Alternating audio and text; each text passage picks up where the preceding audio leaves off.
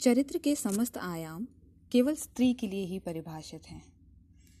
मैं सिंदूर लगाना नहीं भूलती और हर जगह स्टेटस में मैरिड लगा रखा है। जैसे ये कोई सुरक्षा चक्र हो। मैं डरती हूँ जब कोई पुरुष मेरा एक करीबी दोस्त बनता है। मुझे बहुत सोच समझ कर करना पड़ता है शब्दों का चयन। प्रेम का प्रदर्शन और भावों की उन्मुक्त अभिव्यक्ति सदैव मेरे चरित्र पर एक प्रश्न चिन्ह लगाती है। मेरी बेबाकियाँ मुझे चरित्रहीन के समकक्ष ले जाती हैं और मेरी उन्मुक्त हँसी एक अनकहे आमंत्रण का पर्याय बन जाती है।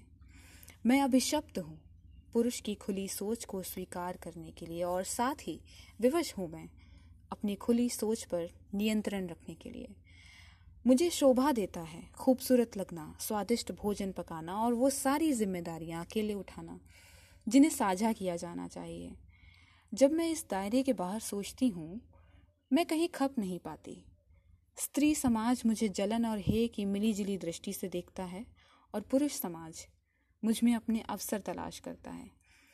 मेरी सोच मेरी संवेदनाएँ मेरी ही घुटन का सबब बनती हैं। मैं छटपटाती हूँ। क्या स्वयं की कैद से मुक्ति संभव है? ये बहुत खूबसूरत पोएम है जो आ, हिंदी पोइट हैं पूनम सोने छात्रा उन्होंने लिखी है।